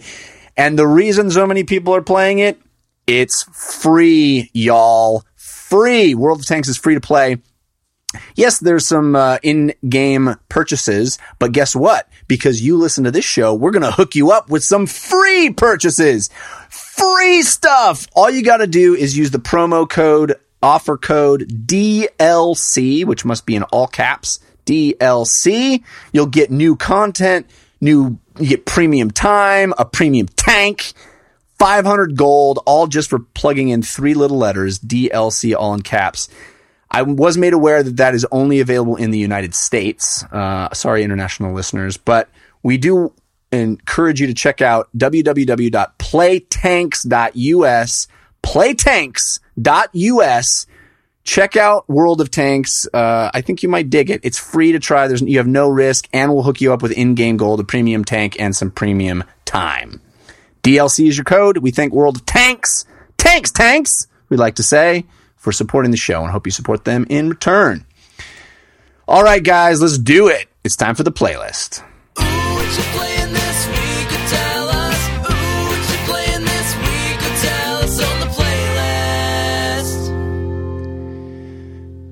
Justin McElroy, uh, I understand your playlist has uh, Dragon Age Inquisition on it. Is that is that what you've been playing? Yeah, I don't have anything interesting to say about it though. It's Dragon Age Inquisition. It's really good. I think I, I, I I'm having a hard time balancing forward momentum in uh, Dragon Age Inquisition versus like just obsessively doing every little thing. I do have I have a pro tip for people who uh, may be thinking about playing this. Leave, it leave the hinterlands? That's what I said last week. Get out of the hinterlands. Yeah, man. I didn't listen. I didn't listen when people told me. I didn't. I stayed. I'm going to do it all. And now that I'm getting to like some areas that are much more interesting, I'm starting to feel some fatigue. I'm like 40 hours getting that itch. Like I'd kind of like to play something else. Uh, there's a lot of games, especially this time of year, that I need to play to because we got like game of the year type discussions coming up. So I, I kind of want to move on. And I wish that I hadn't spent so much of that time before I got that itch in the hinterlands. So move Yeah, man. on from the hinterlands. It's so true. Everything you've learned in video games up to that point tells you I need to finish out all this stuff in the hinterlands because who knows if I'll ever come back here. Uh, I got to finish. There's all these quests I got to finish out. Right. You don't. You, you don't, don't. have to. Yeah. Um so yeah, I've been playing a lot of that. Uh on on on mobile, I'm still like deeply addicted to Spider-Man Unlimited, like in a pretty disgusting way. Um I haven't checked my playtime recently, but it is um it is it is daunting. I don't even say, know this probably. game. Tell me what Spider-Man Unlimited Oh, thank is. God. Okay, Spider-Man Unlimited. Are you ready for this, Jeff? Are you ready to get I, pumped? I clearly Right. don't think I don't think I am. But go ahead. have your phone ready. Okay, Spider-Man Unlimited is an endless runner slash uh, crawler slash swinger with some falling in there, where you as Spider-Man are uh, running through New York, beating up bad people, uh, uh, swinging from webs any size, uh, climbing up the sides of buildings and you know fighting crime. You collect vials of of uh, I guess they're just filled with science. I don't know what the is in the vials, but you collect vials, and then this is the glorious part: you take the vials that you collected. And you use them to open a portal to another dimension. And what do you get there but more Spider-Mans? that you, it is collectible Spider-Man it is the greatest collectible in any video game. I'm obsessed with like Spider-Man video games already, and the the one thing that I always have to do is like unlock all the costumes, like the the variants. I think like extended Spider-Man lore from like different alternate dimension Spider-Mans are like are are really cool because I'm uh I'm kind of nerdy like that. And uh, in this game is like just a nip because the thing you are collecting, the thing you give for your efforts is more Spider-Man. I have like 20 different Spider-Man. Are they- the Are they? Sorry, are they? I was just going to ask if they're are they like real alternate Marvel Spider-Mans, or are they just sort of the game kind of made? There's a pink one and one with the with Oh the no! rat tail. Oh no, my friend, you've got like House of M Spider-Man, uh, Okay. Spider-Man Noir, uh, a, a battle damage Spider-Man where his costume's all torn up, Future Foundation Spider-Man, uh, Scarlet Spider, Iron Spider, uh, Bulletproof uh, Spider Armor, uh, like Spider Girl. Um, I could go on uh, the Electroproof Spider-Man, and then there's you know the original Spider-Man, and then there's different ranks for each of these. So Whoa. like each one has its own independent level, and you use you know each of them to uh, increase the level, and each one plays the same fundamentally, but has different bonuses. So like one uh, one Spider-Man ups your uh, co- the combo points you get for attacks, and another one uh, can keep a combo streak going longer. Um, and there's like daily challenges every day that are uh, are actually like really cool. They usually use it to introduce new villains or new um, Spider-Man that they're rolling out. And there's a campaign that you can play where you face off against different members of the Sinister Six that there still is episodic. So like they're still sort of unfurling uh, the story. But once you've sort of done as much as you can do of that, there are all these like daily challenges, challenges against friends. It sounds like there's no limits. There are no limits. It is in fact unlimited. so that is that is how I've spent the majority of my my mobile gaming time for the past couple of weeks. I might have to check that out. That sounds it's pretty good, Jeff. amazing. It sounds like something I would love. Um, all right, let's get to Christian's playlist. Christian Spicer, what's on your playlist? Uh, Bayonetta 2, more, more, more, more, more, more. Bayonetta 2. One, Spider Man Unlimited on iOS is crap. Two, Bayonetta really? Have you played it for real? I have. I felt, I, yeah, I was super into it for like a day, and then I was like, it's fine. Um, I don't play a lot of iOS games except for Zen Pinball. And Spider Man, when I was playing it, maybe they've changed it, Justin, I don't know. But it was really heavy on like, why don't you buy something, bro? And I'm like, I don't want to, but have you tried it? Your friend just bought something. Why don't you just has buy been something? Yeah, that has been actually significantly improved. The one you're you're hundred percent right that that was worse, and uh, that they've they've gotten better about that. I don't spend actual money on my. That is about the limit of my like dignity. Will not allow me to buy uh, additional alternate dimension Spider-Mans. I can't explain that to my accountant. Uh, so, so, but uh, it's a it's a little bit better. Uh, I may I may give it a shot then. But that yeah, that really ooh, when it first launched it was heavy. Um Bayonetta 2 continues to be um what an amazing game. What a great action game. If you like Devil May Cries or even God of Wars, I think God of War you can get away with a little more button mashing than um, you know, Bayonet. Or if you liked man, this is it. If if you liked Bayonetta, you will love Bayonetta 2. Let me go out on a limb and say if Bayonetta was for you, ooh boy, there's a new game out called Bayonetta 2 that is right up your alley. I It's didn't re- like Bayonetta one, and I love Bayonetta two. Oh, really? Wow. What's the well? First, let me sing its praises, and I want to know Yes. for you why it, um, why it changed, why that changed for you. It's so good. It's so- good. It's good even. It's good with an R before the first O. Um, the combat is fluid. The uh, graphics, yeah, they're not top of the line Xbox One or PS4 graphics, but when you're in combat and you're bouncing around, going from enemy to enemy, evading and then chaining and then unleashing a huge special on somebody you're not noticing. You notice during the cutscenes and when you're walking through um, an environment before you get to the next fight. The game very much still does things where you walk forward. Oh, look, I'm in this big open environment. Oh, yep, here come invisible walls. Uh, like it's not the game isn't about exploration. It's for me not about story. This is probably proportionately speaking my favorite game I've ever played with the cutscenes that I care the least about. You know what I mean? If you put those on a spectrum, like love the game, don't give a crap about like I've never skipped cutscenes before. I've never been that guy. I'm super close to doing it on this game. I just don't care. But man, the gameplay is so much fun. What how is this different? How did this win you over when you hated Bayonetta 1, Justin? I, I wouldn't say I, I, I wouldn't say hate it. It didn't grab me. I, I got it. Like I sort of got what it was going for. Uh, and and then I my interest flagged pretty quickly. Um, for for one that just the the uh, witch time uh, system uh, uh, that is is is I, I got it. I think better this time. Like I I, I understand it. Um, and just the idea. I always hated like learning combos uh, in in character action games. I was never any good at it, and um, the the way that this sort of like you don't need a specific combo if you're nailing the dodging. Like you don't need to master those combos. They're fun, but like you can get through uh, without them. Um, I think the other thing is just the sense of scale that this game has. That it's like constantly upping the ante on. Like there's no uh, like you'll see an enemy and you know that moment when you see an enemy in a game and it's huge and you think, well, that's the final boss. I will check you at the end of the game, my friend. This one will just introduce, you know, skyscraper size build uh, enemies and like, oh no, you're fighting him now. Uh, it- yeah, he's got a name. It's like, um, I don't know, Who cares? toil, Skip it. toil Yeah, or whatever. something. Who cares? I'm with you, by the way, on the cutscenes. I am, li- I am that. I think the game wants you to skip them sometimes. like they're nonsense. They don't like it is like lines of dialogue that have been just cribbed from other things.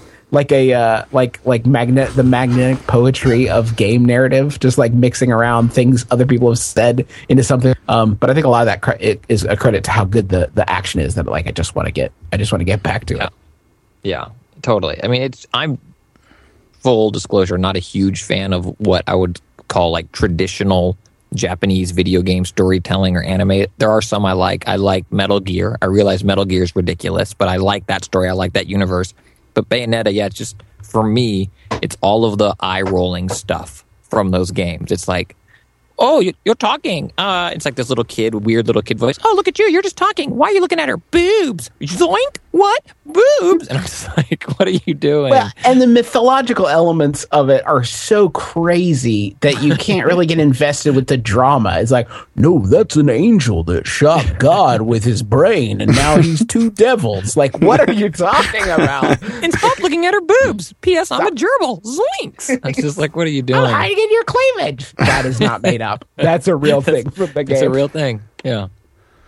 Wow. Sounds like a winner. I never played the first Bayonetta, but uh, I'm intrigued by Bayonetta 2. I would like to play it. Unfortunately, there's this I game have- called Worlds of Warcraft that um, is on my loaded on my hard Jeff, drive. Jeff Cannata sell me on getting back in the game because I've been out the game since like uh, early on in Mists of Pandaria. I, I dipped in. Mm, pandas love it. Out, back out. Is it? Should I get like back in? And can I even do that? You like, I can. It's so easy playing World of now. Warcraft? Oh, Should dude, I just leave? You Do can't. have It's two so hours left shh, of show. Shh, Christian, just let it happen. Just let's just let it happen. just it, it, Christian, it. it uh, yeah. First of all, it leveled to ninety, easy, no problem. Boom, click a button, you're ninety. Okay, so you're right there into Warlords of Draenor content. Warlords of Draenor content is so good. First of all, from a story perspective, you're actually participating in really interesting story moments. Blizzard has gotten so great with this engine in communicating story to you, in having you uh, be right there alongside the sort of big name characters in the World of Warcraft universe. So you really feel like you are wrapped up in that fun mythology. You get to do really cool things. The quest design is all, it- it's the best it's ever been. They've just gotten better and better and better with every expansion. The environments are cool. The en- new enemies are cool. Everything is so streamlined. This is, I mean, this is the most easily approachable MMO. And I don't say that in a negative way. I know a lot of people think about that as a negative thing, but it just reduces all those jaggy points that make MMOs hard to deal with a lot of times. Do you want a dual spec? Dual spec. You want to be a healer and a tank? If your, your class supports it, do it. Did you get a really cool piece of gear and it's spec'd for a healer, but you switch over your spec to a to a tank? Guess what? That gear will actually automatically convert its main stat over to the tanking stat don't worry about it. Don't you don't need to stress. Like that's what the game is constantly saying. Don't stress. Just do the fun stuff. Let's get to the fun stuff. Also, I go ahead. Uh, I was just gonna say, and maybe you can help guide me through this. The thing this and this is this is kind of embarrassing. The reason I ha- I have it downloaded, uh, the re- and I bought it right. the The reason I'm holding off is that I know I have one like a level ninety, you know, jump to level ninety, and that's the new content, right? It's like high level stuff. I am so scared of picking either a the wrong class or B the wrong server because I know I only get one shot at it.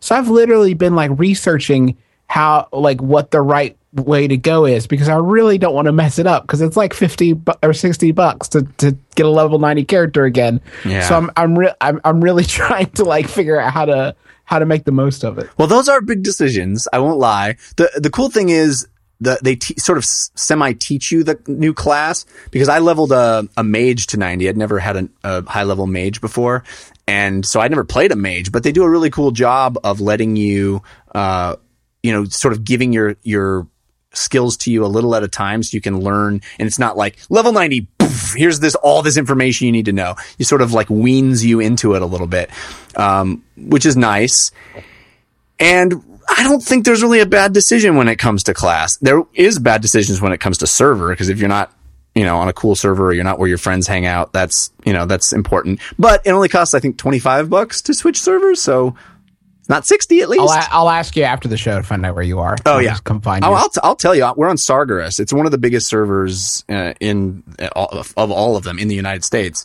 uh, and uh, we have the Totally Rad Guild, which is the biggest guild on one of the biggest servers. So I'm pretty proud of it. Uh, that's where I have my Paladin, who's my main, who I just uh, level capped, and um, the the biggest thing I want to bring up which is on the forefront of my mind right now, is what the lessons they learned from Timeless Isle. Timeless Isle was a, a big patch that came out the end of the the Mists of Pandaria arc. Uh, that introduced this island that you go to that had all these new gameplay concepts, and it feels like they've taken those ideas and permeated them throughout Warlords of Draenor. And the coolest things about there, those things are what I've always wanted from Worlds of Warcraft, which is making it feel like a denser, richer, more interesting world with stuff everywhere. So it's not just run up to the guy, to the quest hub, get quests, go off and do those quests. You can still do that, but there's so much more to do. And that's not just garrison stuff. That's, I like my my worlds in gaming like I like my Thomas's English muffins. They need to have nooks and crannies, right? There's tons of stuff littered around this world that you just can discover now. And WoW was never been like that. But I- I'll tell you one specific story. The other night, my friends and I were playing, and we were on the coastline of this one uh, area, questing and killing a bunch of stuff. And one of my friends goes, "Hey, look out that in the water. There's a there's a boat. What's up with that boat?" And usually in the history, the 10 year history of WoW, it meant if you, if you didn't have a quest sending you to that boat, it meant that that boat was just there to be pretty scenery. Not anymore. We, we sort of swam out to the boat. Actually, he was a shammy, so we had water walking. So we water walked out to the boat. Then uh, we hop on the boat, and there's a readable note pinned to the door that said uh, that says, "I buried my treasure on these buoys." So we swam out, found a buoy, had another note on it, swam out a little farther, that led to another buoy with another note on it, swam out a little far, finally get to this area at the last buoy. It said, the treasure is beneath us. And you swim down and you find a treasure. Had nothing to do with a quest, had nothing to do with anything. It was just this cool little bit of fun discovery that is in the game. And, and inside there's a note that says, "Don't forget to drink your Ovaltine." yeah, exactly. Or, or as Blizzard always says, don't don't forget to take a break from World of Warcraft and go outside. Um, yeah, no, but there's tons of that now, and there's all these little hidden, unique items. They've done an amazing job with with the rare elite monsters. Where you know a lot of games have rare elite monsters that are just roaming around the countryside. You kill them, you get something cool.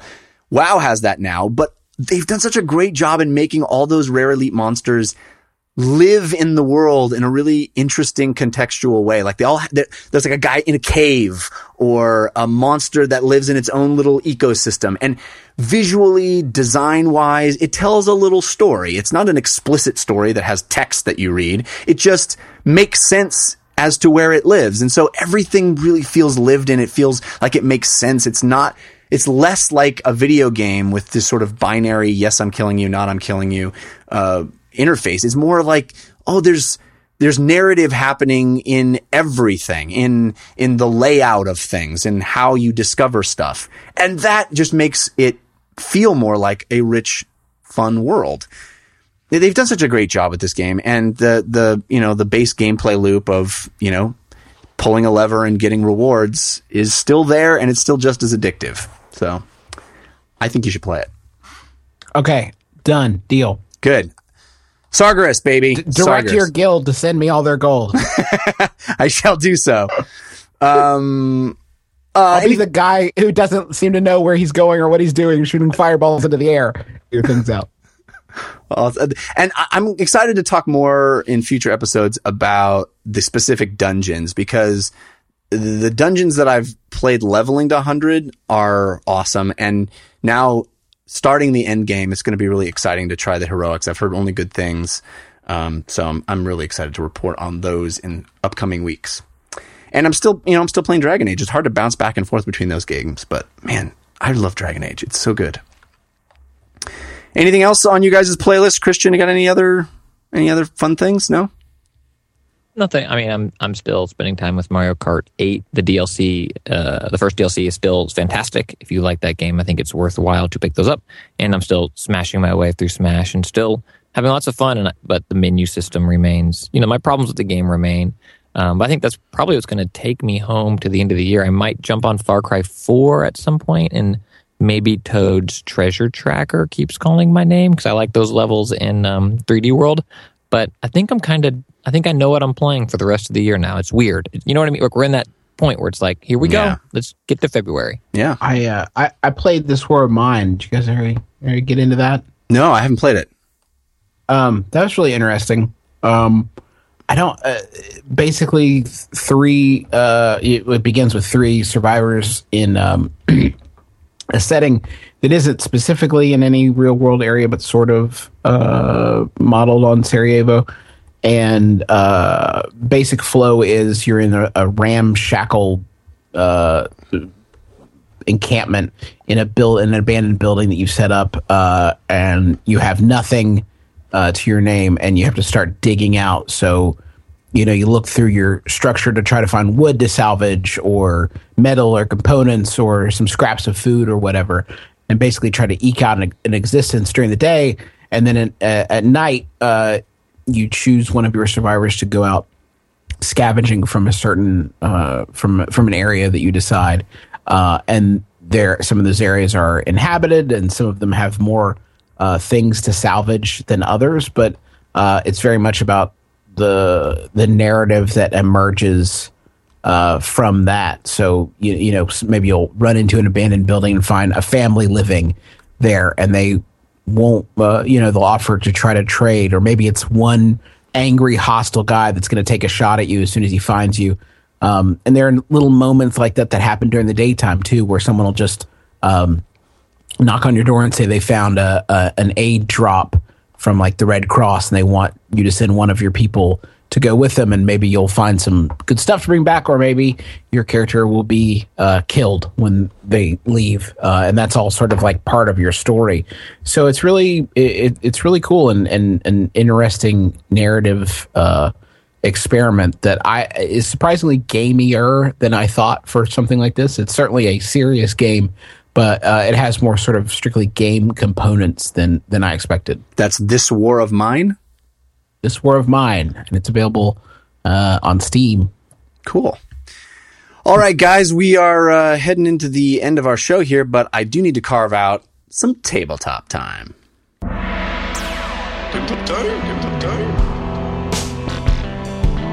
Right now, right now.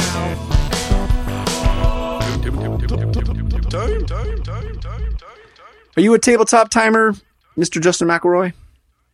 Well, Jeff, it's funny you asked.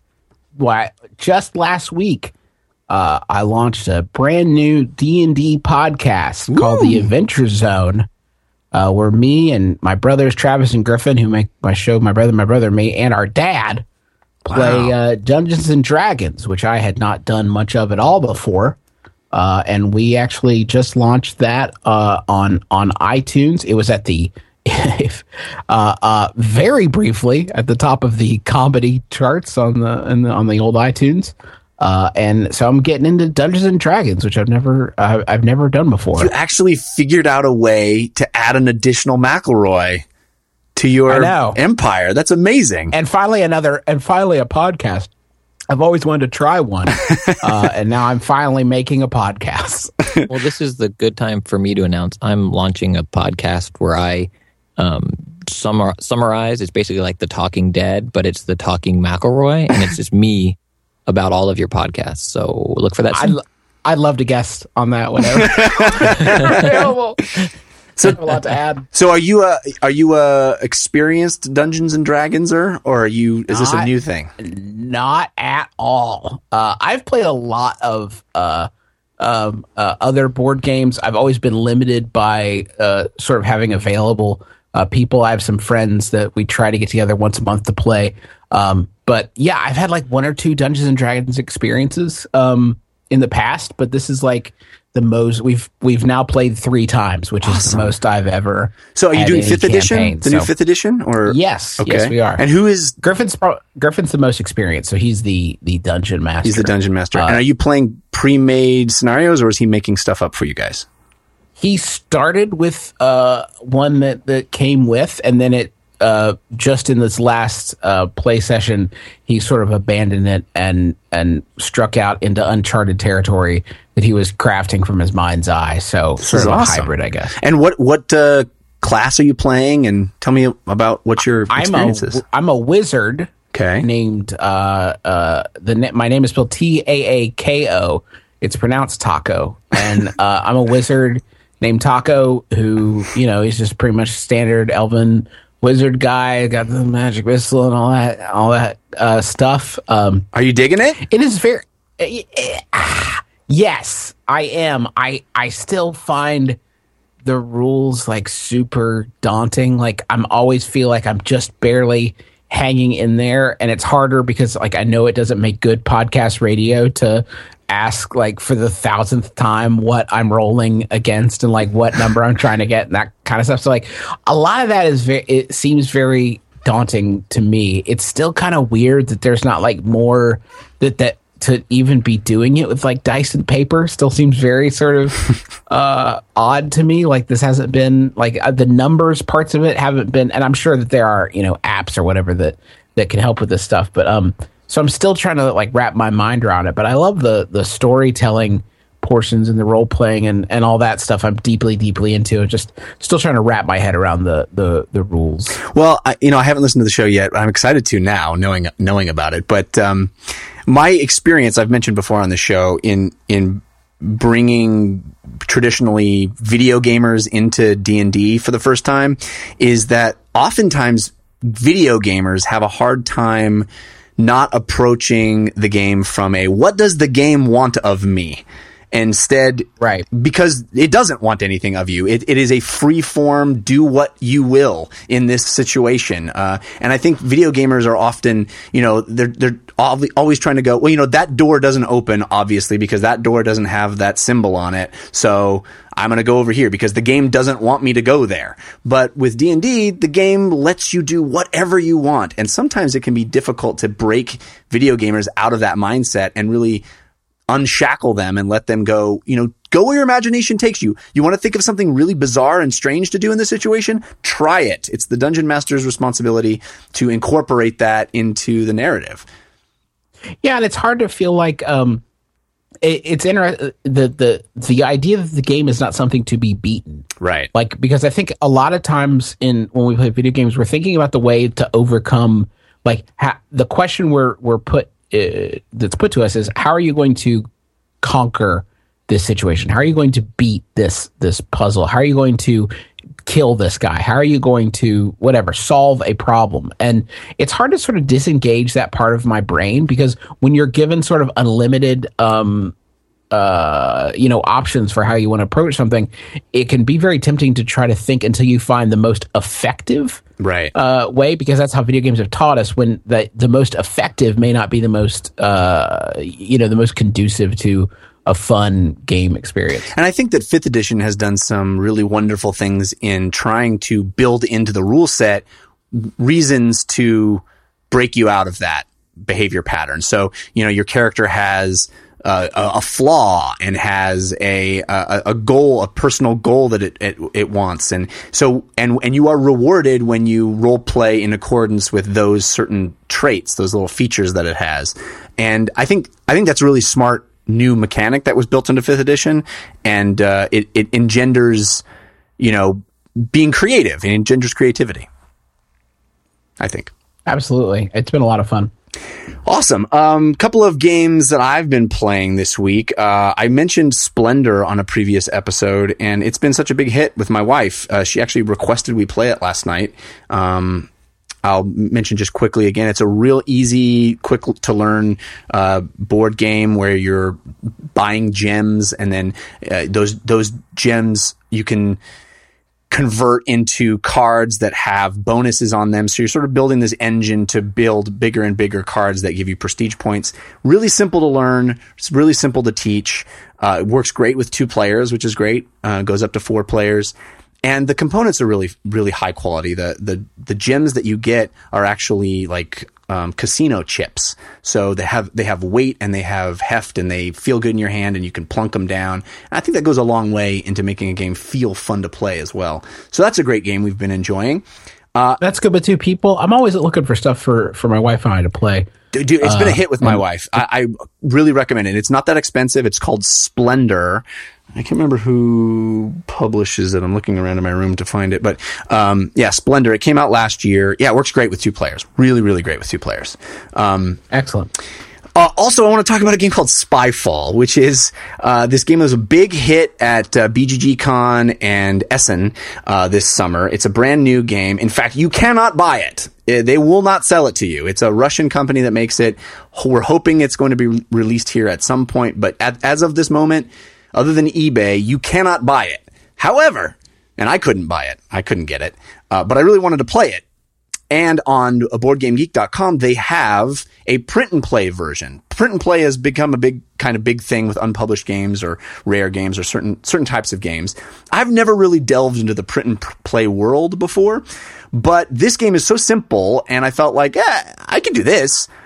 Um, and I do still want to support the game. The the print and play version is up uh, with the full blessing of the creators, so it's not like you're stealing. Uh, and I do intend to purchase the game when it comes out. So this is a version of the game that doesn't have any of the art that makes the game look really cool. It's just text, but the game is so simple. And here's how it works. There are 27, I believe, uh, different locations, uh, and you have a, a stack of cards that all say that location.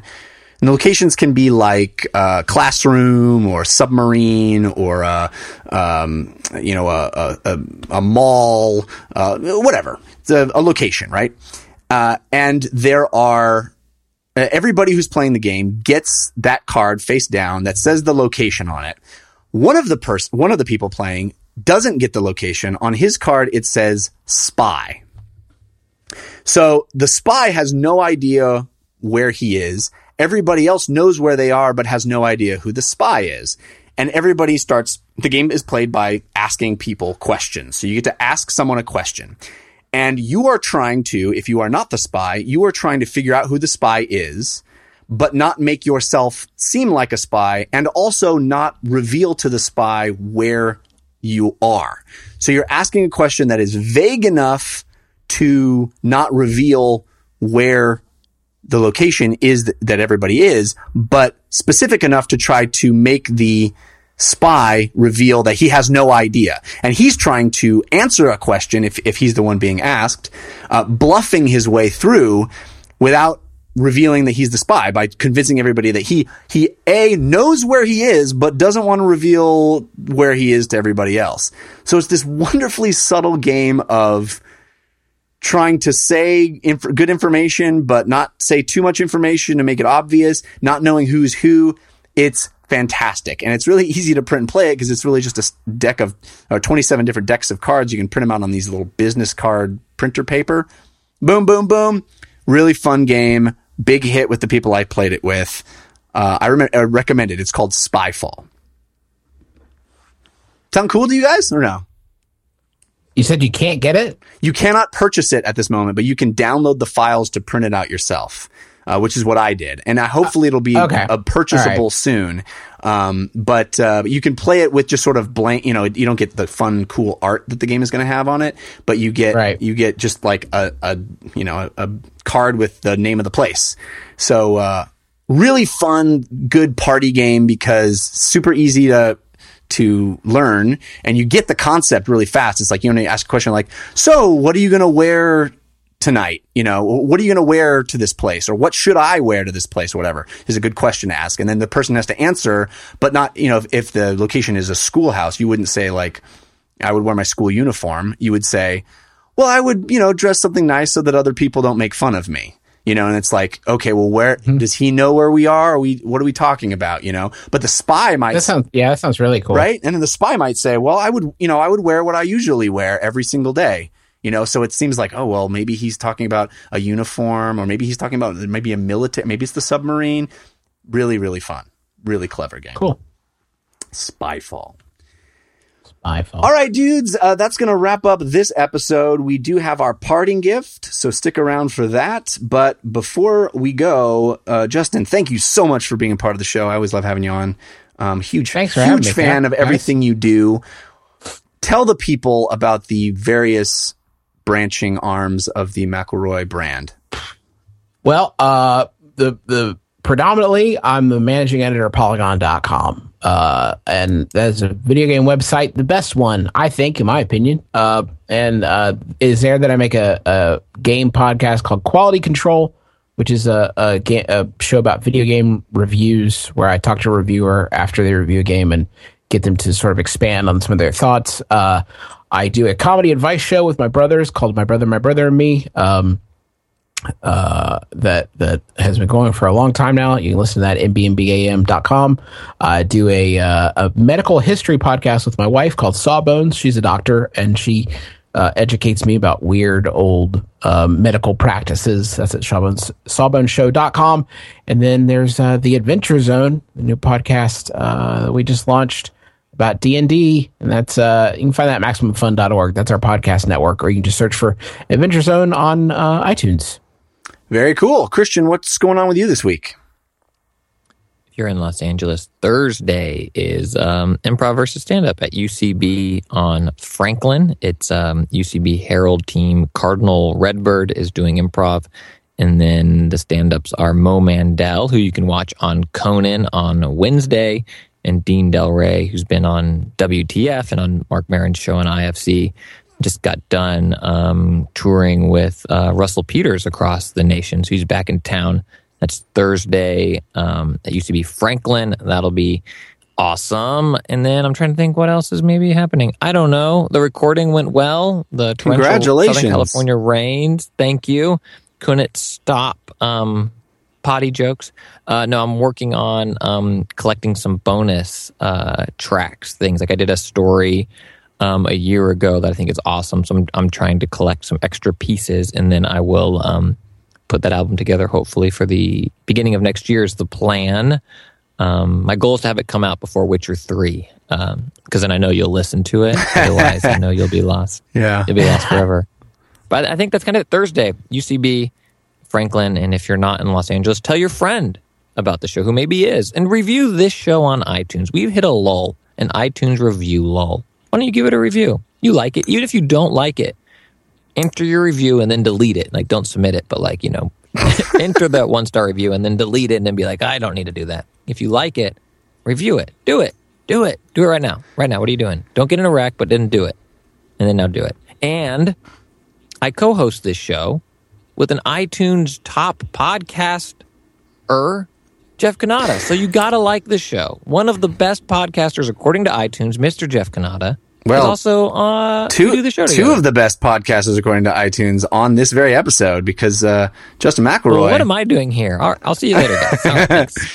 Qu- uh, Quality Control was uh, named a top podcast of 2014 on the iTunes, as was my show, We Have Concerns, which I do with Anthony Carboni. Uh, so excited about that news this morning. So I hope you guys will give that show a listen. It's at wehaveconcerns.com. Also, the slash filmcast is over at slash filmcast.com. We talk about movies over there.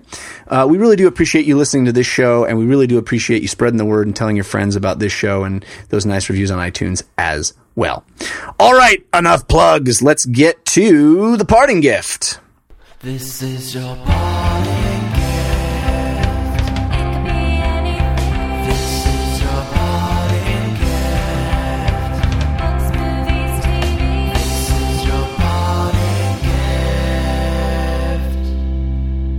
That lovely bumper created by Sean Madigan and his wife. Uh, Christian thinks it's too long, but I like it. We can, we can, maybe we can shorten it. I don't know. I like it. Uh, Justin, you have a, a nice parting gift, a little recommendation for the people that might not be a video game for them for this week? the my favorite thing that that I watched in 2014 was Over the Garden Wall, and I would like everyone to do the same thing and uh, just be delighted and charmed. Uh, they're 10 little uh, mini episodes on iTunes and on, I think on Amazon. You can get them. It's about two brothers, one of which is voiced by Elijah Wood, uh, on a on a fantasy adventure trying to escape a forest and find their way home. And it is hilarious and heartwarming and thought provoking and scary and uh, really, really just the best thing, movie, TV, whatever that I watched in 2014. So I think everybody should do uh, the same thing. Wow. Sold me. I'm going to check that out. Christian, what do you got? Well, I mean, I, this can't. I mean, it's a show that I liked, but ugh. I mean, that I should feel like I should say watch Over the Garden Wall, even though I haven't seen it. Like, how can I not also recommend it? Um, 30 for 30 is an ESPN documentary series where they 30 films by 30 directors, and a lot of them are on Netflix and your streaming um, provider of choice. And man, ooh, those things can sink their claws into me. Uh, last night I watched two and a half of them, I think. Um, Brian in the Boz, um, OU, one of the greatest college linebackers to ever play, um, played for the Sooners back in the day. Kind of his rise and fall, and then um, going for the gold, the Tonya Harding story, where Nancy Kerrigan is not interviewed in it, but it's you know, it kind of her upbringing, and I think it paints her as a little bit of a sympathetic figure. It's interesting, um, and I think all thirty for thirties are well done. The Bo Jackson one, so good. Um, so if you like sports or just documentaries, I think they're all well produced. Check them out. I don't think I've mentioned this before. I couldn't remember if I had or not, but uh, the wife and I are plugging away through Parenthood, the show. I think it was NBC show. I don't know. We're watching it on Netflix, so that's why I don't know. And boy, is it good! Heartwarming, charming. Uh, same showrunner as Friday Night Lights, which is one of my favorite shows of all time, and a lot of the same cast. A lot of cast members are popping up uh, as the seasons progress. Uh, we are halfway through season four. There isn't a single episode that I've watched that I don't think I think that I don't tear up uh, at some point. Um, it's just it's just great, and it's a wonderful thing to watch with a loved one because it kind of talks about family and conversations that you want to have. Um, so I recommend it. Parenthood. Uh, it's on Netflix. So that's going to do it for this show. Uh, thanks, Justin McElroy, one of my favorite people on the internet. Um, couldn't be more excited to have you on this show of ours. Uh, thank you, Christian Thanks, Spicer, and um, thank you to Zach Holder for producing the show. Thank you for listening. We really do appreciate it. Until next week, think about what you put out into the world. Make it a better place. Música